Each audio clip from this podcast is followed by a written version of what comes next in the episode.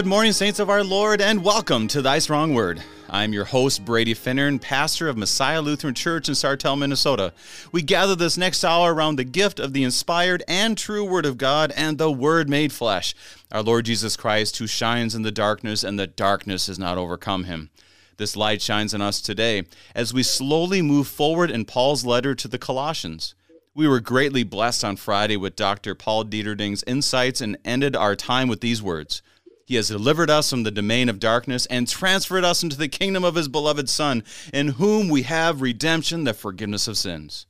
Now, before you start thinking Paul says amen and moves on and says nothing more, no, he has a very clear confession of who this Jesus is, the preeminence of Christ, and he moves us forward by his grace to hear even more powerful words of what he does for us today. So much grace, so much light, and so much Jesus. Thank you for tuning us in this morning on Worldwide KFUO. Christ for you, anytime, anywhere. A special thanks to our friends at Lutheran Heritage Foundation for your support of Thy Strong Word. Visit lhfmissions.org for more information. lhfmissions.org. To strengthen us in Christ, we have with us the Reverend Dr. Lane Burgland of Cher- Churubusco, Indiana, and also the author of How to Read the Bible with Understanding from Concordia Publishing House. Dr. Burgland, welcome to Thy Strong Word. Well, thank you for your gracious welcome, Pastor Finnern, and it's um, very good to be here. And to those who are listening, thank you for tuning in. Our um, prayer and hope today is that the Lord will teach us, that He will take over our education, and not only on a cognitive level, what we know, but also on the level of heart and will, continue to transform us daily more into the likeness of Christ, our Savior thank you for having me on the program. Well, this is great to have you with us. It is an honor, as I, I was talking to you beforehand, that your book, How to Read the Bible with Understanding, which I highly suggest our, re, our listeners to read, especially as we live in a world that is uh, uh, not as biblically literate as maybe previous generations, but I think sometimes that's a little bit narcissistic of the past. I think we've always struggled with understanding the scriptures, and your book definitely helped me during my college years to kind of piece some more of everything together. So, like I said, thank you for that book, and that's why it's such a joy for me to have you here uh, with us today. Now, Pastor Burgland, I've been very impressed, yeah, with how the Holy Spirit has been at work, certainly well, in my life, but in others as well. I appreciate your kindness. Yeah, yeah. Well, thanks be to God, as you as you say all the time, Pastor Burgland. This is our first time together on Thy Strong Word, and we have new listeners all the time. So, can you introduce yourself and the ways that you are able to serve the Lord um, in the past and today? I'm kind of the poster child for grace, and if God's uh, strength is made perfect in our weakness, then I am also the poster child for God's strength. I come out of a relatively a non-church background, but the Lord had accomplished many things, and saw to it that not only did uh, I complete school, but seminary, and then further work beyond. And above that, even was the uh, privilege and honor of serving his people for over 40 years as a pastor. Recently retired last year and now continuing to serve him in somewhat of a scaled back uh, role, as you say. But that uh, the great gift of God is to know him as our God and to lift up every day the people in our lives and people in this world in prayer. For if there was ever a time that this world uh, needed prayer, needed God's intervention to turn hearts from self and from false gods to Him, it's this time. So it's uh, it's a complete uh, privilege to serve Him in whatever capacity He chooses. Um, by this time, I'm kind of an old guy, the kids and and grandkids, that sort of thing. As a result, uh, you know, there's plenty to keep me busy, but I'm always um, very appreciative of the fact that the Lord has provided. It's like uh, when Hagar um, in the wilderness was shown a well the Lord provided for her and her son Ishmael. Um, the well of the one who sees, or the one who takes care of. And I can join her in that confession of faith. The Lord is the one who takes care of us and sees to it that we have what we need, which is most of all forgiveness of sins and redemption through the blood of our Savior Jesus Christ. Well, thank you for that introduction, uh, Dr. Burgland, because it's something that it as we look at Colossians, it, we are just past Philippians, and it is what I hear from you is a rejoicing no matter what the situation may be. And that's Philippians, right? It's rejoice in the Lord always. Again, I will say rejoice. And he has learned Indeed. on how to be content and uh, to look back and, and to, to say, uh, I rejoice and rejoice always. And that's what I hear from you. So thank you for sharing that. You're welcome. So, as we begin our time in God's Word this morning, Dr. Burgland, would you begin our time uh, in prayer, please? Thank you. Heavenly Father, we pray in the name of Jesus, our Savior, your Son, for the gift of your Spirit to open our minds to understand what you've written so that we get right what you have told us and that we put that into practice in our life so that not only would we grow, but those around us would see your love and your grace, your power, and your plan in our lives, and always that the outcome at the end is your glory. So in Jesus' name we pray. Amen. As we start digging into the scriptures, Colossians is is is a very unique epistle because I, I would argue that we we remember Philippians, that but you get to Colossians and First and Second Thessalonians, and you have you know, but then you get to Timothy and and others. And you have those other books that at the end of the day we remember those, and Colossians is never skipped. I mean, it's a very well known epistle but it also is is one that maybe isn't quite as known. You don't have as many passages that people can quote right off the top of their head. So, Pastor, do you, Dr. Burgland, do you have any um, introductory or thematic blessings that will help us out as we dig in this morning? Well, Paul did write when he was uh, sort of under Roman house arrest, waiting to stand trial before Caesar. In that case, would have been Caesar Nero at the time maybe many of our, our listeners have heard of Caesar Nero and the burning of Rome and so forth.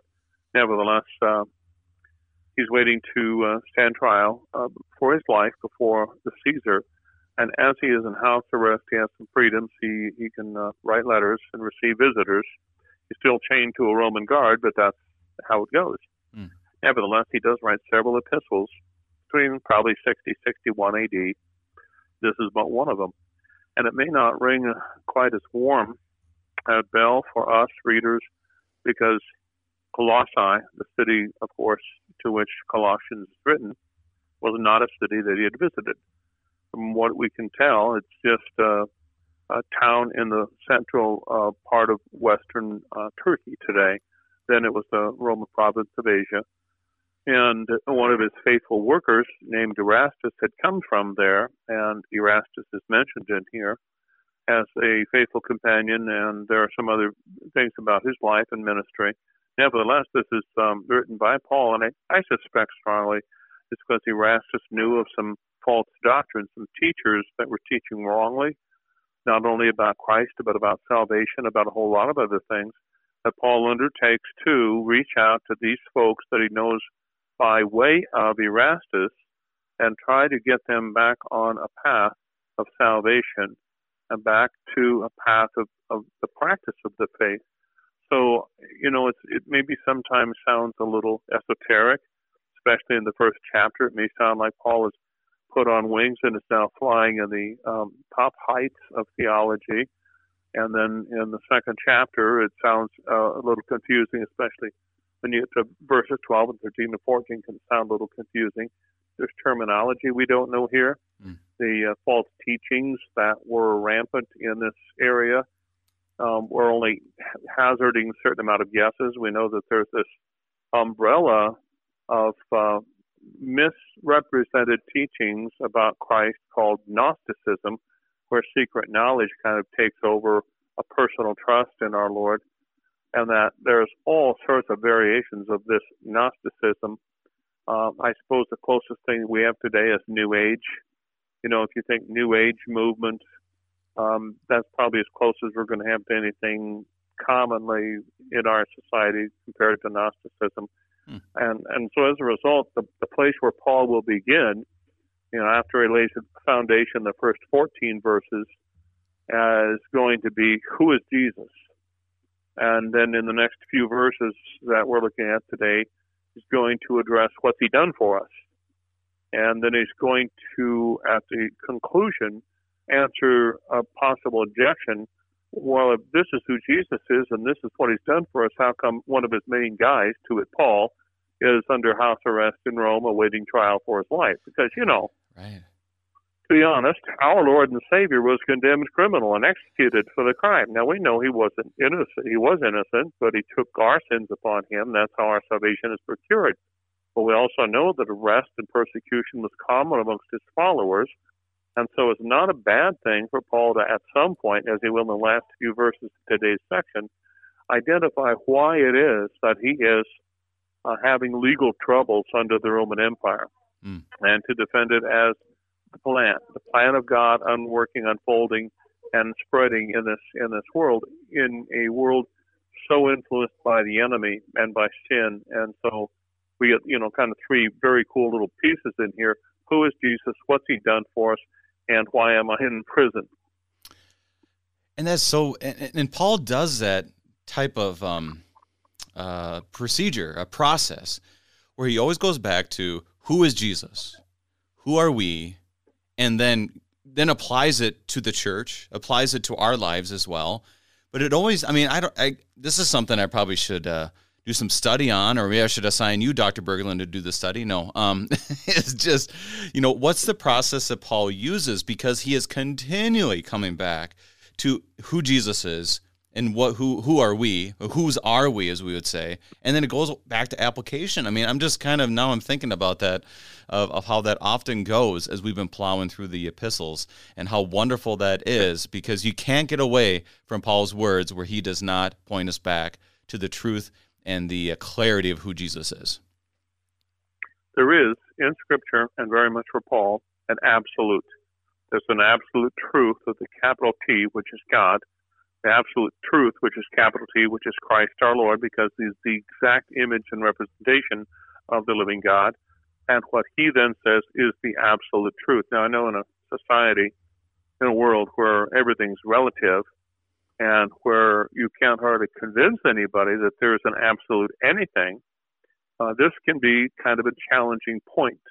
That's what Paul has to say, who is convinced of what he's suffering for and what he's going to die for, is an absolute, and that is the gospel, the word of Christ, who is the truth, the one way to salvation for the one God who will judge all people. So, you know, there's there's that barrier that I think all people run into when looking at Christianity. And then, secondly, with regards to Paul's normal practice, he will routinely, and the best place to see this is in the book uh, Romans, his longest work, and it's maybe the only one that isn't carved out against a false doctrine or a, a conflict somewhere. It's just kind of straight up Paul writing theology, mm-hmm. uh, especially in the first eight chapters. We'll talk about sin and grace, about the law and the gospel. And then the second half of that, chapters 5 through 8, he'll unpack it and apply it to our lives.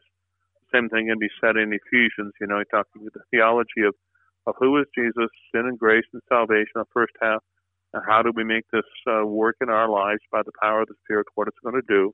And that's a very common uh, protocol for Paul to follow when writing these letters. And we'll see it here to some extent, too in Colossians 3, you'll get some fairly practical stuff. Mm-hmm. Uh, the transition of the bridge was in chapter 2. Well, here in 1, he kind of lays a foundation for us. It, it is kind of just a reminder of what it's worth that you're not going to, you and I, no human being is ever going to get to know God except through Christ our Savior. There are no other avenues to even a simple knowledge of God. Uh, can we deduce from nature that there is one God, not many? Yes and we deduce from nature that there is a creator. Oh, yeah, that's pretty easy to do unless mm-hmm. you're really somehow loaded into trying to get rid of God so you can do what you want to, and that would be uh, where we're at these days and have been for a while. And can you uh, deduce from this one true God who is invisible that you should worship him and not the creature? Sure. And in Romans 1 and verses 18 to 21, Paul's very clear to say, we're all held accountable at this level. This this is the, the standard by which all people should expect to face judgment. There, we, by virtue of what we can see in nature, is one true God that we should worship and nothing else. So um, that's about as much as you're going to know outside of Christ. If you want to get to know about God, who He is, what He thinks, uh, how judgment's going to go, if you want to see him, you're going to have to look at Jesus because that is God in the flesh. Paul wants us to know that, to have a, a good foundation. If we don't get Christ right, then we don't get anything right. Absolutely. And this is why we should just dig in, uh, begin, dig into this because yes, we see God as a creator. We do see God in nature, but right now we need to see Christ and His truth. So let's begin. A reminder to our listeners that we'll be reading from the English Standard Version of, of the Bible, and we'll just begin with verse 15. There's enough here that we could spend the next hour, but we'll just do verse 15 for now. He is the image of the invisible God, the firstborn of all creation. Now, Pastor Burgland, right there is, is a wonderful proclamation of Christ, of who he is, but it also has been the source of much controversy throughout the history of the church. What is Paul saying here, and how can we understand it correctly to get Jesus right? It is true that, you know, as, you take a look at the passage, to have somebody as an image, an icon, and we get the word icon, we use that with computer, the little pictures that are on the screen are called icons, and that comes from the Greek word icon, which means icon. So anyway, that's the word that gets used here. But um, I heard it explained to me, and we were looking in the book of Hebrews at that point. Uh, imagine a uh, a class ring or a signet ring, and you take and you impress that class ring or signet ring into soft wax, let it harden a bit, remove it, and the image that is left is the exact representation of what's on the signet ring or what's on your class ring. And you can tell exactly what's there by looking at the impression.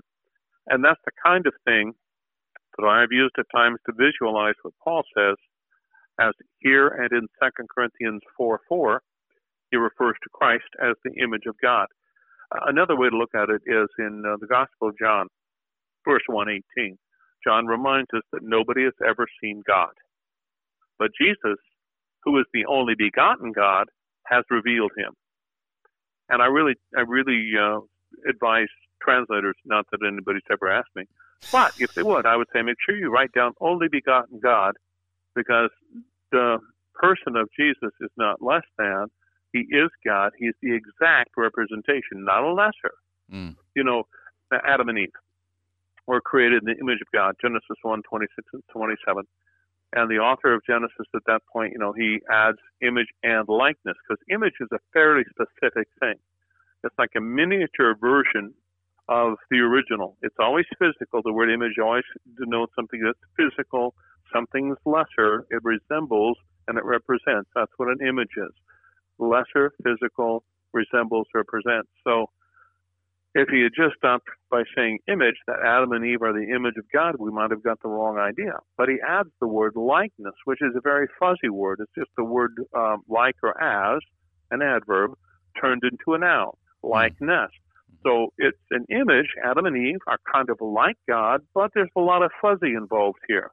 They're, they're an exact representation, but not exact. They're, they're, they're physical and lesser. They resemble, but sort of, you know. Mm. You need a little fuzzy because they're creatures and the creator is, of course, God. When you come to Jesus, you don't need the fuzzy. He is the exact impression, just like the original, just as God. Now, within the Godhead, there's going to be a distinction. But that's between the Father and the Son to distinguish. When we encounter them, it's like mom and dad if your mom and dad, they're both parents and you relate to them as parents, now between mom and dad, there's a distinction. They have a working relationship and there's a dynamic at work.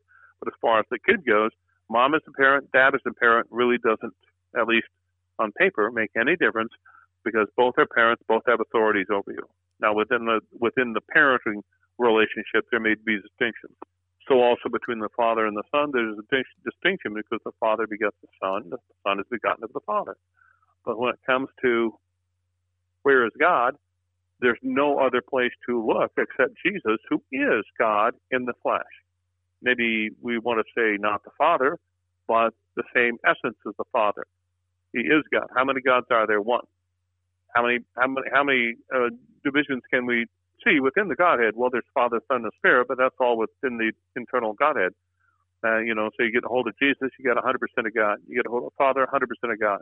You get a hold of the Spirit, 100% of God. Is the Father and the Son the same person? No, they're different. But there's only one God, right? So this is where our mathematics fail us and our mind falls apart.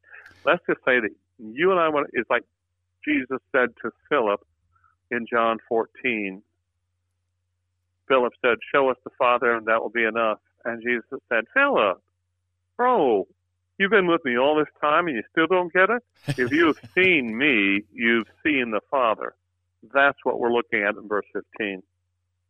And this is very helpful because I never thought about how this could be mixed up with the you know they were made in God's image and his likeness and then also Jesus. And the, I guess I never thought about that being an issue, but here he just says he is the image of the invisible God. He doesn't add any other words like you said to make it fuzzy. It is very clear that he is of the same of the same um, well, like you said with the, the stamp, you know, it's it's the same. I mean, it's the same thing. Yeah. We get to see it. It's right there in front of us, and uh, and there's no questions about the truth that you said before. You know, and really, this is not simply something that's restricted to the first century AD. This is something that is current every century since, and in our own. Mm. When we begin to talk about Jesus, it's really common. The first place Satan will deceive us is when we begin to think of him as something that's not truly, really God. Um, in this umbrella system of false doctrine known as Gnosticism, it was a really common idea that Jesus kind Jesus is kind of middle level management, somewhere between the, the, the, the big kahuna on top and all the little lesser minions down at the bottom, that somewhere in between them was this uh, middle level management guy, Jesus kind of like project manager or something like that. Right. Um, as a result, uh, you know, one of the things Paul wants to do is to make sure we understand he's not middle level. He is God. And if we're going to talk about all the other beings in the spirit world, or for the matter in the physical world, he's at the top of the whole heap. He's yeah. the number one above everything, not only in power, but also in origin. He's the guy that got the whole thing started as well as when it comes to renewal, um, the resurrection age, he's the firstborn of the resurrection. So whether we talk about the age in which we live now, that would be Jesus gets us started, he makes it, it's for him. Or whether it's at the resurrection age, which would be very different from this age, that would be also Jesus who gets us started, firstborn from the dead. So there's a preeminence about Jesus who is not less than God, but is also not identical to the Father except as far as being is concerned in which one is the Father. And it's really easy to confuse. Helps to have a little humility here. It, it reminds me of uh, during college, you talked about the Trinity, and after you get done with the Trinity talk, all of us were looking at each other like, I'm confused. And our professor goes, Oh, good, you're confused too. yeah, some of that. Well, I, go ahead. No, I was just going to say, anybody that thinks they have the Trinity figured out has got it wrong. yeah, right. That's true. I, That's I, true. I kid you not. you know, and if I if I may say, there's so many things in life that we can't figure out. You know, maybe we're good at one thing, not so good at another.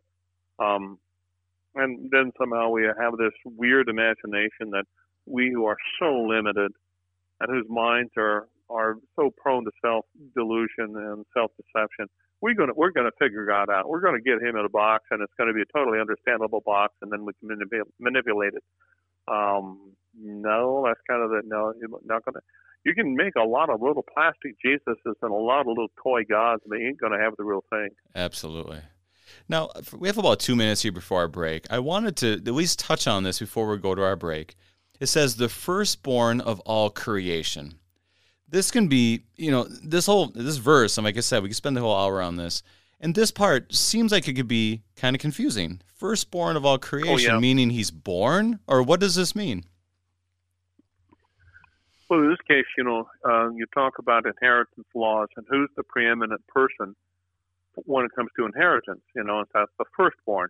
Firstborn male is going to get a double share of the uh, inheritance, um, plus the fact the first of any the firstborn, say within a family, will have an authority and will have a position, the rest don't. And what we have when we have Christ is we have someone who shares our mortal nature by virtue of the incarnation. Somebody was incarnate by the Holy Spirit, and born of the Virgin Mary. But we also have truly God. Now, if we're going to talk about him as being both truly God and truly man, he is part of creation and that he's taken on himself our creation, but he is also preeminent. He was never born. It was there was never a point that he began because before that he wasn't. That requires us to sort of extend time before the beginning of the time space continuum, which you can't do. But it's it is to say that who is got the category of firstborn, who's got the preeminence, who's got the authority and the power and the position, and that would be Jesus. Uh, all creation, he's the one who's at the top, just like the firstborn of a dynasty might be uh, that position. Um, but yeah, you don't want to bend the term and make it sound like somehow there was a beginning for God, or in this case, uh, Jesus. There is a beginning for Jesus in the incarnation, but Jesus is eternal. There was never a beginning for him as we consider the Son of God who became flesh. In other words, the incarnation is real and took place in time, but the Son of God who is Christ incarnate was from the beginning with the Father. And before that, although I, I don't know how you deal with a non-temporal temporal issue to go back before time when you're talking about time. Well, this might be a good a good uh, new book for you to write. I think that might be good. How do you deal with that? Yeah, explaining the Trinity in simple terms. Oh, finally, we got a know. book on it. No, it's kidding. The one of the one of the things I just want to break this down for a moment because it, it can be very confusing, but it's very important to have a very clear confession of who Christ is. That we speak, and this is confirmation type of, of information, is that so before there was time, before there was creation, there was God, the triune God. Mm-hmm. Then, what we understand from Scripture, you know, Jesus becomes incarnate. Um, we see Jesus, uh, obviously, the Trinity always at work in the Old Testament. Is that when it says firstborn of all creation, we're talking about as the incarnate God, and make sure I get this right. So I want you to, to help me. As as as he became incarnate, he is the firstborn of. So he's the preeminent of everything that's been part of this earth or part of this world. Um, is that a way yeah. to say that, or how would you? Yeah. Clarify that. Well, you know, as far as his status goes, he's he's at the top. That's the okay. position of the firstborn. And as far as has he been there before the beginning of time? Sure uh, can you say Jesus created the world? Well, yes, or yes. Jesus is God in the flesh, and the Son of God is the agent of creation, and Jesus is that Son. Does that mean the, the incarnation is just a fiction? No. There was a point in time in which the angel Gabriel came to Mary and said, Hail Mary, full of grace, the Lord is with thee. Mm. So, I mean, it's just this uh, challenge to us as locked into the time space continuum to begin to think about a little bit God, who is not locked into the time space continuum. He is before and he is above. He is the one who started it, and he'll be the one that brings it to an end. And this is this is a great place for us to take a break um, because as we look at this, we've set the foundation for the rest of our verses. So right now, we need to take this break. We are studying Colossians chapter one with Dr. Uh, Dr. Lane Burgland, and we'll be right back.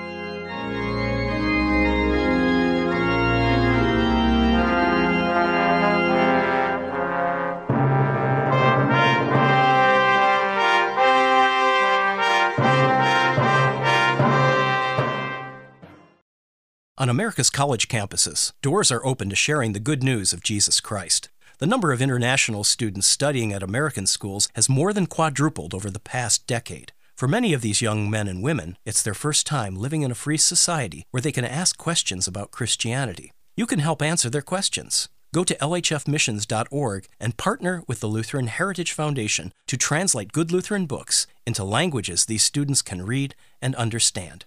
lhfmissions.org. And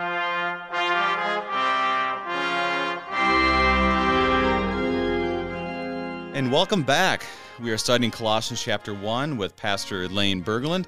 And as we have been uh, uh, slowly moving forward in our text today, has been so important for us to be able to distinguish and to clarify and to proclaim the truth of who Jesus is. That he's not a lesser than God the Father. Um, he is not a, a firstborn child as far as that he was born into this life. He was there before there was even creation, but also he's preeminent and also the truth. So I want to do this, uh, Dr. Burgland, is let's read verses 16 and 17, and we can unpack it even further of what the first verse uh, lays as the groundwork. 16 and 17.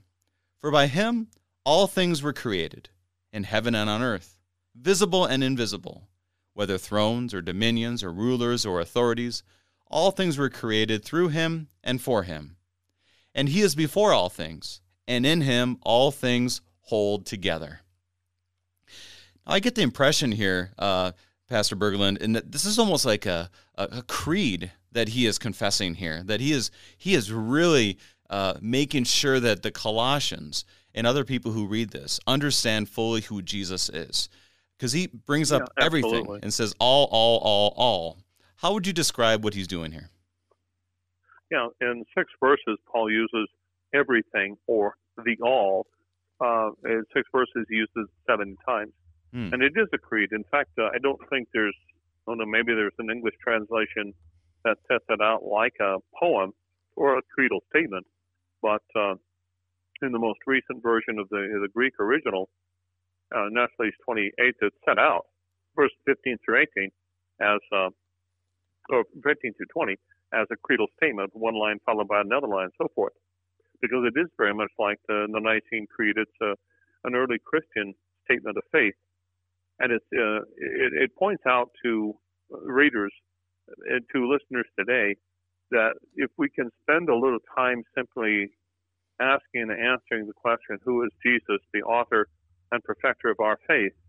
You know, who is He whom we depend on for our salvation, whom we follow as Lord and give our lives to and for sometimes? That that's going to set the rest of our discussion uh, in, in a solid uh, foundation and footing. And in this particular case, you know, he talks about all things are created.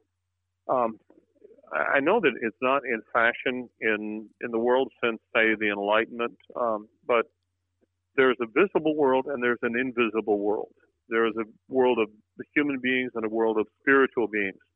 And that world of spirit or the world of spiritual beings was very much a matter of discussion in the first several centuries of the Christian era and there was speculation, and the uh, speculation sometimes got pretty extreme. There are books like First, Second, Third, Fourth Enoch, and so forth, where there was a lot of speculation on uh, what ranks and what authorities and what titles did these angels have, because titles are important in many parts of the world. And so there were rulers and authorities and powers and, and, and all these, and these are technical terms that show up in the text that we're reading here. And above all of them, above all this, imagine the military, like you got generals and captains and privates. Imagine that you've got this entire military of invisible beings, and the guy who's chief and commander of the whole shebang, that's Jesus. And that's that's really what we're talking about here. Um, there are invisible beings. There are Satan and his angels. There are Michael and Gabriel and the angels that stuck uh, with God during whatever happened between the angels and God at one point early in creation, just before it's hard to say. Suffice to say, we don't really have any information. God saw fit not to give it to us, so maybe we don't need it. Maybe we shouldn't speculate too much on it. They did, and what Paul wants to say is, guys, I don't know what kind of beings you think you've got a hold of. Powerful fallen angels, invisible. Uh, it doesn't make any difference. Jesus is over them all.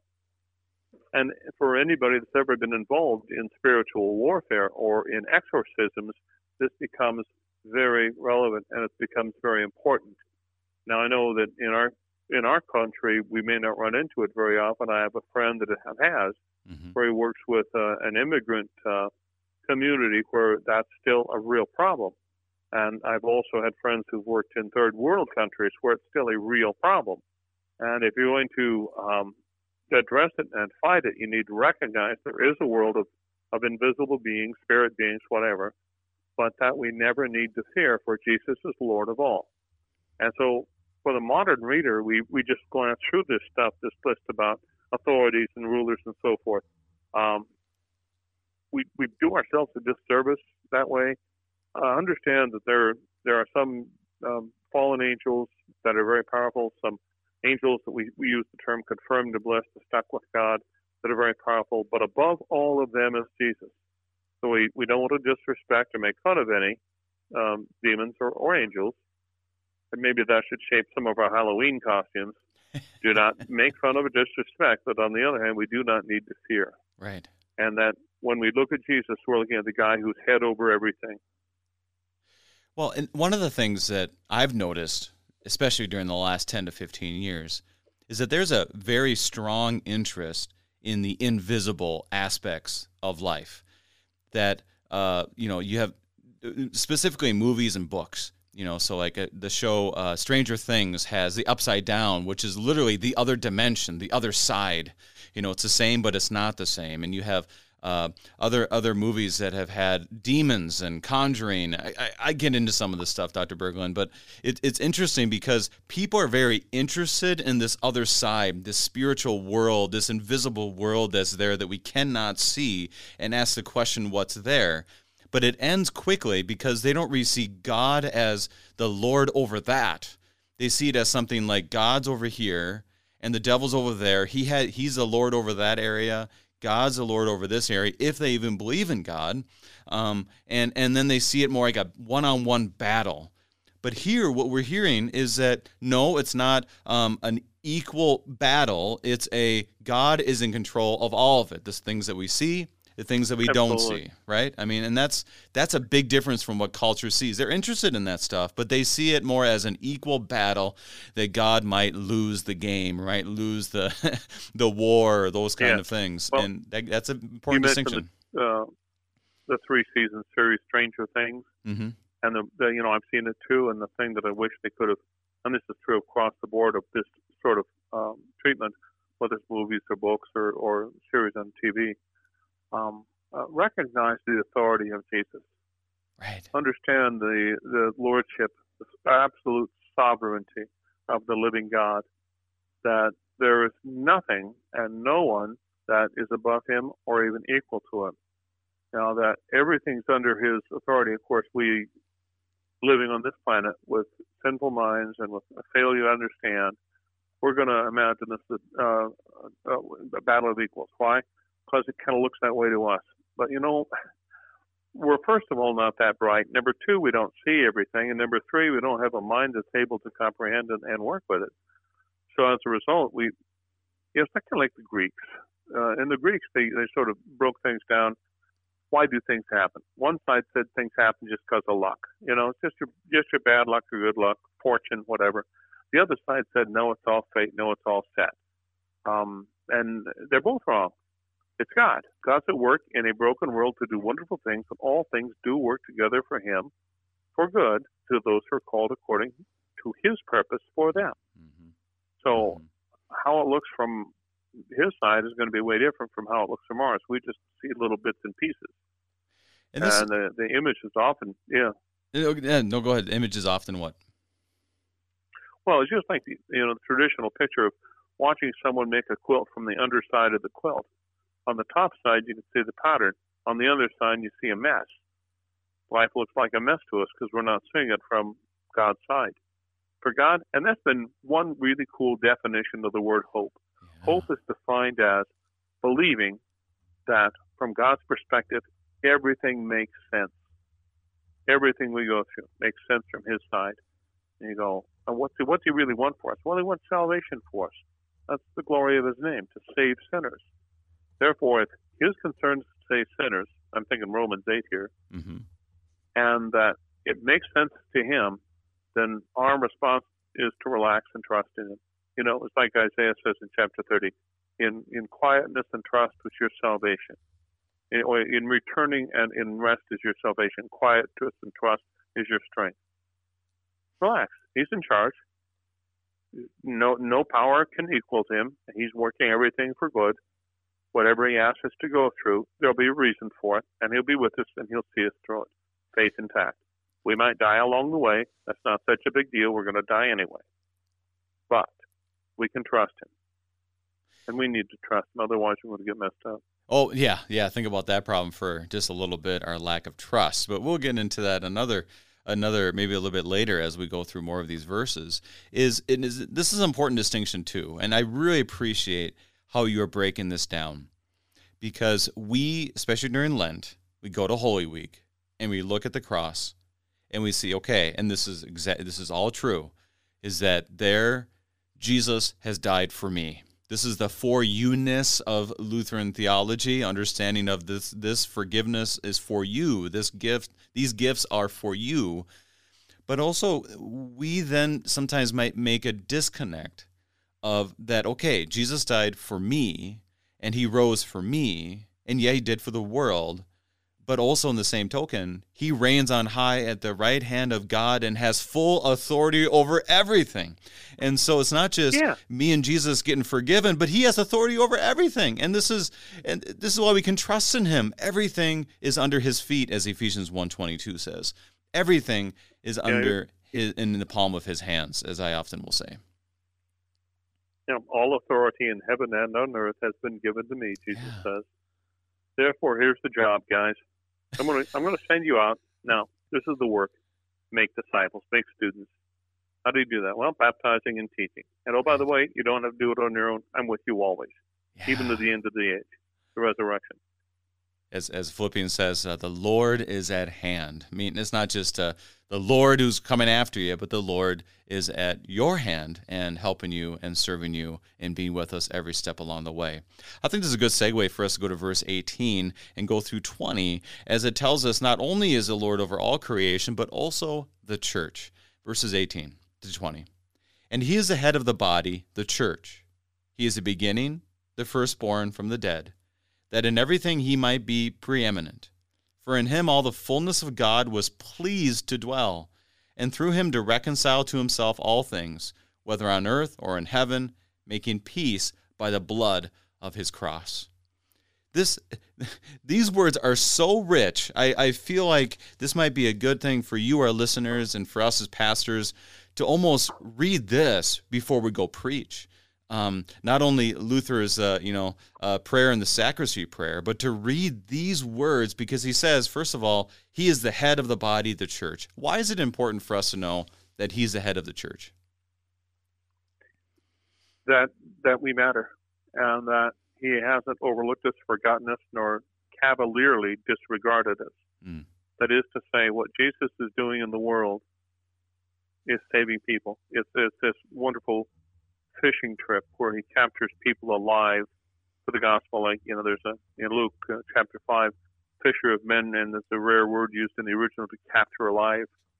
He captures hmm. for life, not for death. When we go fishing, we capture an end, right? Sometimes, anyway. But no, Jesus captures us alive to be alive forever with Him. Um, that that the purpose of the work that Jesus is doing in this world is to save people. It's for the sake of the church that we're not overlooked, we're not left behind. And he is firstborn uh, of all creation, therefore he is number one position in all creation. But he is also firstborn from the dead, means number one in all of the resurrection age. Now, we have not seen the resurrection age come in except in, in a part, as in Christ firstborn from the dead, raised from the dead, the now not yet tension of the Christian life. But there is a time coming when the time space continuum ends. Time won't apparently exist, in my, my observation. That space will be differently defined, uh, and I think of it as maybe a different dimension entirely. But when that time comes, flesh and blood cannot inherit that. But we ask, well, who is the position of the number one guy, the firstborn position in the resurrection age? And the answer is Jesus, just like the answer is Jesus, who is the firstborn in the created order.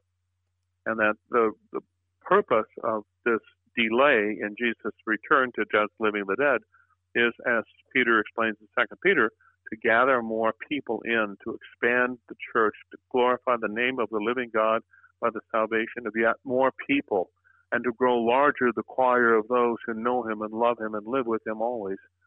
So it is very encouraging, you know, when you and I look at the Sturm and Drang, the troubles that we engage and encounter in our lives, And I doubt that there's any listener, and certainly I know from personal experience, any person that doesn't have a list of problems to deal with in life. Mm-hmm. That there's a reason that God will weave it together for good, and that the purpose that God has in mind is the salvation of people through faith in Christ. So, yes, it's very encouraging before we preach, before we get up in the morning, to remember I have a job today. My job as a Christian is to do the work that God gives me to do so that He can advance His kingdom. You know, when we pray, Thy kingdom come in the Lord's Prayer, that's probably part of it. Mm, mm-hmm. And and this is interesting when you said that he's you know fisher of men and and speak about he's going for the living. He's, he's fishing not for the sake of a meal, but for the sake of, of our lives. And and I thought about this. You know, being from Minnesota, you hear a lot of fishing stories, and and oh, the unique yeah. thing about God is he doesn't he doesn't uh, embellish his fishing stories. he doesn't no, start He's making... the only one that doesn't, I bet. exactly. Yeah. So I thought that was a very good point of of thinking of this and and at the same time you hear it all the time from many different Christians is that this church is not our church. Messiah Lutheran Church where I'm at is not is not my church. This is not our church. This is God's church. This is the church of Jesus and and then and then it goes it's into really important to remember that. It is it really is. And and and then it goes into revelation talk you know i am the alpha and the omega. He's the beginning the firstborn oh, yeah. from the dead um, the fullness of god. Not only was dwelling in an incarnate jesus but was pleased to dwell. Do you have any thoughts on that? I, that really yeah. struck me as i saw that word. well, it's, it's it's a funny verse uh, because the word of god doesn't show up in the fullness of whom in the, in the original doesn't say the fullness of what the word fullness is one of those technical terms in this false teaching that was so common in the early centuries. It meant the whole totality of all the world of spirit beings, from the generals on down to the privates. The whole schmear is called the fullness. But we know that's not what Paul has in mind here because the fullness was pleased to dwell in Christ. Well, the fullness of what? Well, in chapter 2, verse 9, Paul spells it out the fullness of Godness. And it's funny the way he says it in 2, verse 9, because he doesn't the fullness of God, but the fullness of Godness. It's an abstract noun. Um, and you and I can make an abstract noun by simply taking a noun, uh, habit, and then adding the, the NES or something like that to the end. I needed to choose a different noun, which I didn't, but you know, good, there's an adjective, making an abstract noun, goodness. Hey, that works. Yeah. So you take the word divine and make it an abstract noun, divinity. All the mm. fullness of divinity of whatever you can think of as God, whatever is truly really God, was pleased to dwell in Christ. And it and, and the word pleased, you know, this today, uh, you almost said, I'm ple- listen to him, I am pleased with you, kind of thing. That God mm-hmm. says to Jesus, uh, or um, uh, peace on earth, goodwill towards men among whom God is pleased, with whom God is ah, pleased. yeah. Luke two. Uh, that's a technical term scripturally. There's several, you know, very important terms that pop up in here, but this is the one on whom the favor of God rests. God looks and says, "I like, I like you. That you're the one I had in mind when I built this house. I have a place for you. Come here." Um, and the fullness of God was pleased to dwell in a human being, a real born of a woman human being, Jesus of Nazareth, not just someone that appeared, popped up like a human being, you know, not like uh, uh, Clark Kent, uh, Superman, who came in from the planet Krypton. We're not importing somebody from outside. This is actual, real uh, this is more like Bruce Wayne, the Batman, because he was like actually really a human being. There you go. Um, and so when we come to the fullness of God, everything that we can know about God and everything that is God, you find in this one Jesus who has reconciled everything in heaven and on earth. Doesn't mean that that he was like when when Jesus is born, the angels say, "Peace on earth, goodwill to men." Uh, kind of the old English, old King James. And then when uh, Jesus enters triumphantly in Luke 19, uh, verse 38, uh, peace in heaven and uh, on earth. How, and so, wait a minute, there's peace in heaven? Yeah. God has reconciled people with each other because he has reconciled people with himself. That's kind of like Ephesians 2. God reconciles us, first half, with him. Second half of Ephesians 2, he's reconciled us with each other. And that's where Paul's going to go in the next several verses. Absolutely. He's reconciled Gentiles with Jews because he's reconciled human beings with himself. Well, there's so many things we could connect this with, and the first one I wanted to, say is this understanding of that you know this is my son of whom i'm well pleased at jesus' baptism. And it, it, connects to our own baptism that there there god uh, is pleased to dwell in us you know um, in, in the baptismal waters. And we're understanding that that uh, i've been crucified with christ and no longer i live but christ who lives mm-hmm. in me. I mean these things all come back together. It reminds us it proclaims it, it, it just shows us that we're reconciled. And then i love how he says it here is making peace by the blood of his cross. And any thoughts on that last verse yeah. before we move on? Well, it's just that that which which makes possible God to dwell in us, the forgiveness of sins, which can be also called redemption, which is where you buy something back, or reconciliation, where two parties that are at odds with each other are brought back together in harmony. There are several words that are used to describe the effect of the cross. But in the physical crucifixion of our Lord Jesus Christ, the spiritual reconciliation of God and man was effected. And not only that, but Christ, and this is the, the mystery that we're going to read about here in the next two verses in, in Ephesians, excuse me, in Colossians 1. It appears in Ephesians 2 for what it's worth. Yes. Mm-hmm. Is that Christ dwells in you Gentiles. That you don't have to go through circumcision, you don't have to obey the Mosaic law, but by faith alone, Christ dwells in you. And that is the amazing, blow me away mystery that you and I get to be part of the covenant of eternal life that God established with Abraham by faith without going through the Mosaic law to get there. It's a gift.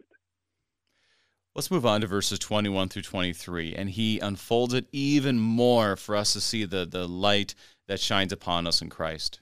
And you, who once were alienated and hostile in mind, doing evil deeds, he is now reconciled in his body of flesh by his death, in order to present you holy and blameless and above reproach before him if indeed you continue in the faith, stable and steadfast, not shifting from the hope of the gospel that you heard, which you have been proclaimed in all creation under heaven, and of which I, Paul, became a minister.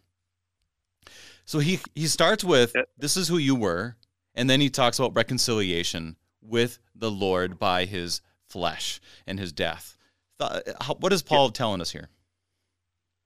But you can use a couple of different words and word pictures to describe this. You know, one is justification, which comes from the courtroom, where the judge says not only you're not guilty, but you have fulfilled all the requirements for the great reward. Or you can use the word save, which means you're in a predicament, somebody rescued you from it. Or you can use the word redeem, which means you've been purchased.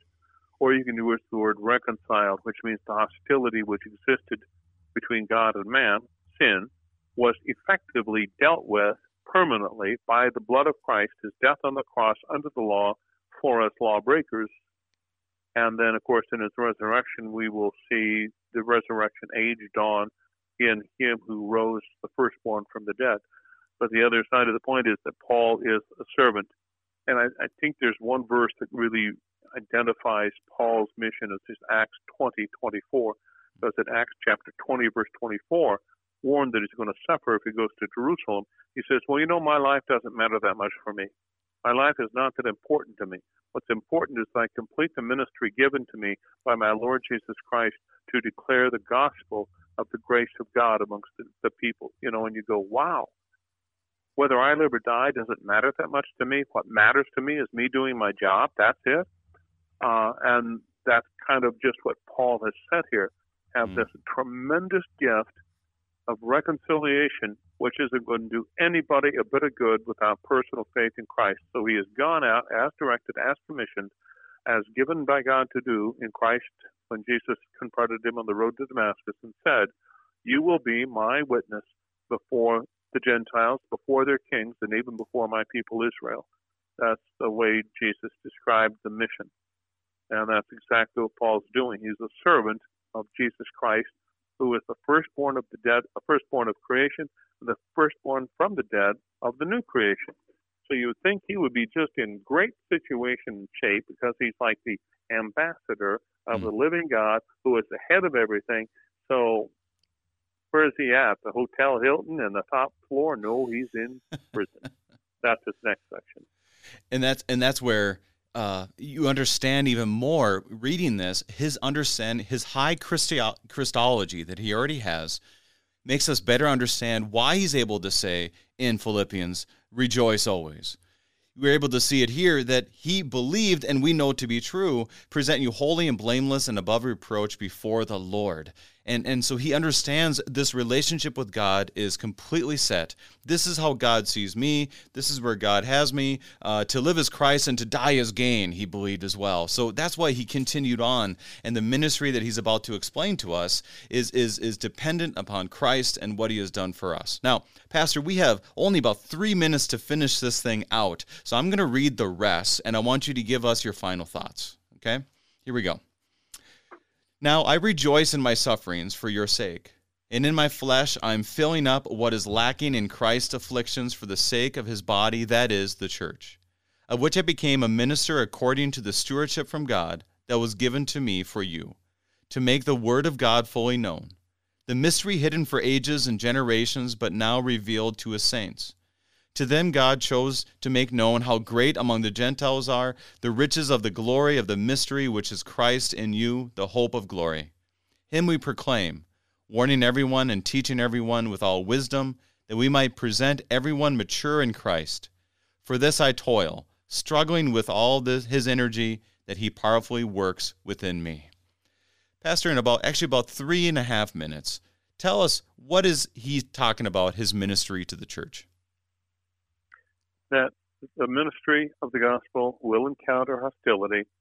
And if you're following Christ, you better be prepared to pick up your cross even on a daily basis and then face the suffering that comes with it. Paul will use one of those sort of immensely important words, energy, energize, at the uh, last verse here. Mm. The energy which is God at work amongst people and it's used only a couple of times to refer to the energy or the energizing by Satan of the man of lawlessness in Second Thessalonians 2 mm-hmm. Almost always that word that gets could be translated energize or energy. We get our English word from it. Refers to the uh, the God at work with His power, with His purpose, by His Holy Spirit, to bring to us the authority and the um, necessary gut strength and insight to accomplish this thing. Um, source of what we need to do our job is God. You know, this is the age in which the Holy Spirit is poured out. Uh, the enemy has been bound, so we'll no longer deceive the nations and stop the gospel from going out. Revelation 20, verse 3. And that what we see happening is this wonderful gift that as people hear the word of God, they are personally reconciled talk about object and then subject of reconciliation. Mm. It's a fait accompli on God's side, but it doesn't impact us. It becomes our faith, a gift of faith to us, brings us into that solid relationship uh, that has been reconciled through Christ's death and resurrection. But we need to understand that we're going to be in for a rocky road. We mm. need to understand that if we confess Christ, we're going to face difficulties and hardships. And I tell you, it's really it's fascinating to, to sort of check this out. Um, set a aside set aside time in your life, say half an hour in the morning, for reading the Bible and prayer. Pretty simple, right? Mm-hmm. See how often you get that half an hour without something strange popping up. Same thing with saying, well, I'm going to go to church. First time I go to church for a long time. I'm going to go to church. See if you don't have a lot of other things suddenly pop up, kind of get in the way. Um, whole host of reasons. You know, there's going to be all sorts of opposition. I'm going to tell my friend about Jesus. See if your friend likes that. See if he, in other words, what Paul's talking about as he is is following Christ and Christ suffered on the cross for our sins is that he is, as he is um, uh, filling in his obligation, that is, he's completing his commission, he is encountering the same type of suffering and it's a necessary component for the expansion of the church because we're breaking into the kingdom of Satan. The kingdom of God is at work, but the energy behind it, the thing that empowers it, me, you, and anybody else who knows Christ as their Savior, is God Himself, and He can get it done even if we can't. The encouragement is we're going to face trouble, but He's with us, and He'll see us through it. He'll get the work done.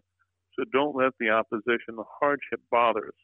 It's a whole lot better to pick up the cross and follow Jesus than to walk away and be lost forever. Pastor, we have about a minute left and have so much that we have heard today. How would you summarize these powerful words of Holy Scripture? do not accept any lesser substitutes. that is to say, you will you will see and you will hear and you will run into a whole lot of fake Jesuses that are sold, whether it's on TV or by false teachers. There's a million of them out there. Do not accept a cheap substitute. Look to Scripture. Learn the real Christ, who is Lord of all, Lord of creation, Lord of the resurrection, in whom there is full salvation, reconciliation with God. And if for some reason things turn south in your life and hardships come, don't let it bother you. You understand God is at work. This is a necessary part of His work in us and through us. Because He's going to shape us and train us. He's going to purge us and purify and prune us. And He will turn us into the people He wants us to be to do the work that He wants done, which is likely going to get us into more trouble in the world. Don't let it bother you. This is what God is doing. And if God is doing it, we can be sure of the outcome, which will be the salvation of souls and the glory of our Lord's name. Reverend Dr. Lane Burgland, author of How to Read the Bible with Understanding from Concordia Publishing House, helping us to study Colossians chapter 1. Dr. Burgland, thank you for being our guest. Um, Pastor Finnern, thanks for having me, and may the Lord grant grace to all who are listening. Saints of our Lord, you are reconciled to the Lord by the death of our Lord Jesus, and on account of him, you are presented as holy and blameless and above reproach before him. This proclaim this we proclaim, this is our hope, and all we can say is rejoice and thanks be to God. I'm your host, Brady Finnern, pastor of Messiah Lutheran Church in Sartell, Minnesota. Thank you for joining us, and the Lord keep you safe in the palm of his hands.